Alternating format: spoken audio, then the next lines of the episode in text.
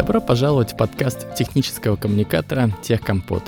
Меня зовут Владимир Юсупов, я технический коммуникатор и по совместительству ведущий данного подкаста.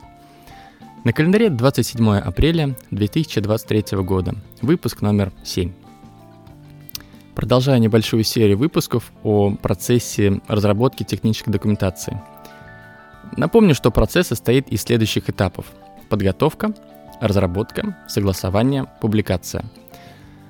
В предыдущем выпуске речь шла о подготовке, а тема сегодняшнего выпуска – разработка. Данный этап процесса разработки технической документации также можно разделить на несколько шагов или частей. Первый – структурирование. Второй шаг – написание. И третий – вычетка. Структурирование. Полученная при проведении исследований информации должна быть осмысленно, первую очередь, и четко структурировано для дальнейшей понятной подачи целевой аудитории. Существует несколько подходов структурирования технической документации. Наиболее логичным, на мой взгляд, является дедуктивный подход. Это означает, что материал в документации подается от общего к частному. Сначала представляется высокоуровневая информация для общего понимания, затем происходит углубление в детали. Представьте, что вы разрабатываете инструкцию по сверке назовем их целевыми показатели эффективности какого-то процесса. Скорее всего, каждый показатель обладает определенным набором атрибутов, наименованием, формулой расчета, перечнем каких-то базовых показателей, в основе которых, э, на основе которых рассчитывается и так далее. Так вот, в начале инструкции пользователю вы приводите эту общую информацию и на демонстрационном примере показываете расчет целевого показателя – Далее, допустим, показываете алгоритмы расчета и проверки уже базовых показателей. А, думаю, пример понятен, и результатом выполнения текущего шага должно стать оглавление будущего документа, а инструментом создания структуры и оглавления являются заголовки. Необходимо всегда держать в голове мысль о том, что люди читают документацию в поисках ответов.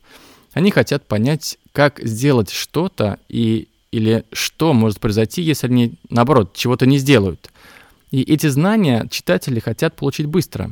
Поэтому обязательно со всей серьезностью подходите к структурированию документации. Это позволит читателям быстро найти нужную информацию. Следующий шаг – написание. К этому моменту проведены все изыскательные работы, э, собрана и структурирована необходимая информация – и как вы помните, помимо предметных исследований были упомянуты в предыдущем выпуске оформительские исследования. И вот самое время применить эти знания при написании документации. Кстати, стоит заметить, что существует два подхода в решении данного вопроса.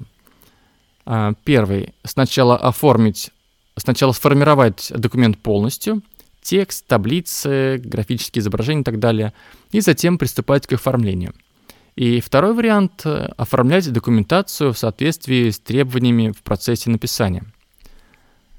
Мне по душе второй вариант, но это дело личных предпочтений. Главное, чтобы был достигнут нужный результат. Оформление документации подробнее будет рассмотрено в следующем выпуске. Итак, рано или поздно, а лучше, конечно, в соответствии с контрольными точками плана, вы подготовите первую версию разрабатываемого документа. Время отдохнуть и отложить дела в сторону. Прям в прямом смысле. Если сроки позволяют, забудьте хотя бы на день о только что написанном документе и вернитесь к нему немного погодя со свежим взглядом. Это позволит более качественно провести заключительную проверку документа перед отправкой на согласование. Если же сроки, что называется, горят, то хотя бы на час-другой переключитесь на другие задачи, а, прогуляйтесь или просто выпейте чаю. Такой экспресс-вариант будет, возможно, не таким эффективным, но все же окажет свое позитивное влияние.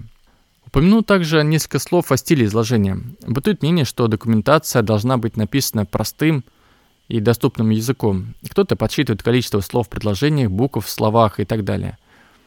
Мое мнение такое. Длина предложений, безусловно, важна, а, но более важно то, что материал должен быть представлен не на простом, а на понятном для целевой аудитории языке. Кстати, язык этот э, может быть далеко не самым понятным для представителей другой аудитории. И здесь необходимо учитывать э, различные термины, профессиональный жаргон и много других нюансов. Как только закончена работа над первой версией, приходит черед вычетки.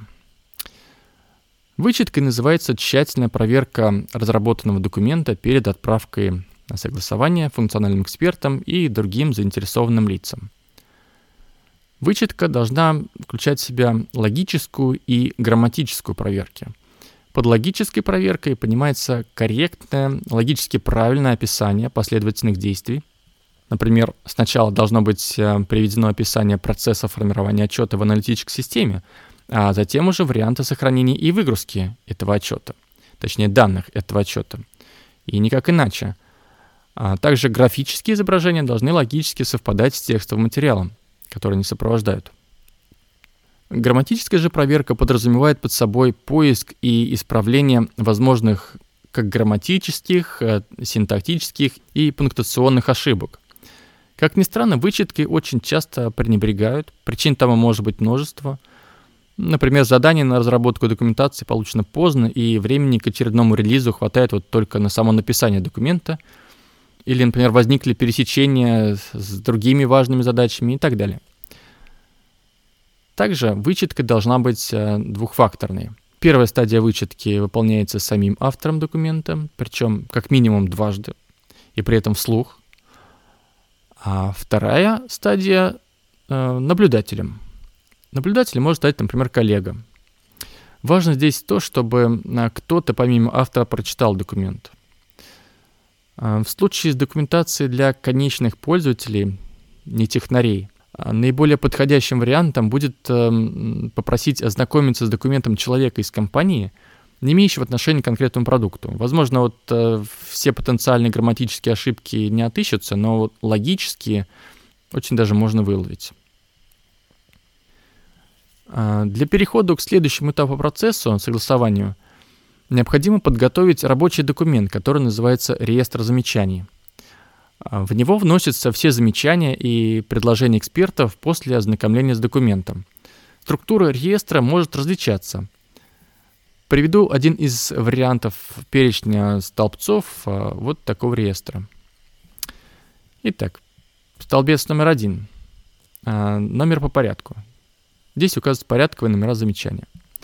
Второй столбец – объект замечания. То есть э, здесь мы указываем, здесь должно быть указано наименование документа, который проверяется и согласовывается.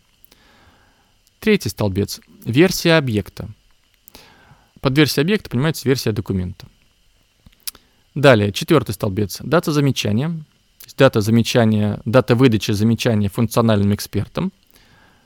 А, следующий столбец, пятый, автор замечания. То есть фамилия, имя, ну, может быть, и отчество функционального эксперта. А, шестой столбец, замечание, в котором непосредственно пишется, формулируется текст замечания. А, седьмой столбец, комментарий исполнителя – Здесь э, добавляется ответ технического писателя или автора э, документа, это может быть инженер, на замечание функционального эксперта по результатам отработки замечания. Восьмой столбец – статус исполнителя. Э, это статус отработки замечания техническим писателем или инженером. Например, выполнено, отклонено, в работе, снято автором и так далее – Девятый столбец – дата статуса исполнителя, то есть дата отработки замечания техническим писателем. Десятый столбец – исполнитель, фамилия, имя технического писателя или инженера. Одиннадцатый столбец – статус автора, то есть статус подтверждения обработки замечания после проверки автором. Принято или отклонено. Имеется в виду автором замечания. То есть функциональный эксперт, э, функциональный эксперт когда проверил эм, отработку замечаний, он выставляет статус «принято» или «отклонено».